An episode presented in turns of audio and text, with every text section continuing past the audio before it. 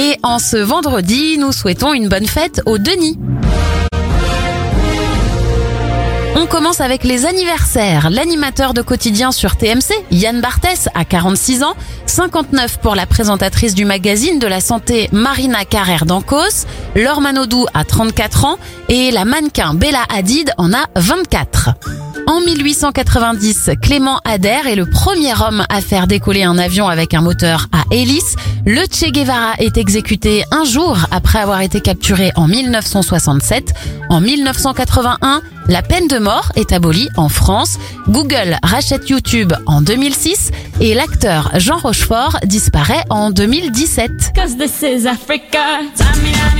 On referme cette éphéméride avec le titre numéro 1 en France il y a 10 ans tout pile, Shakira avec Waka Waka.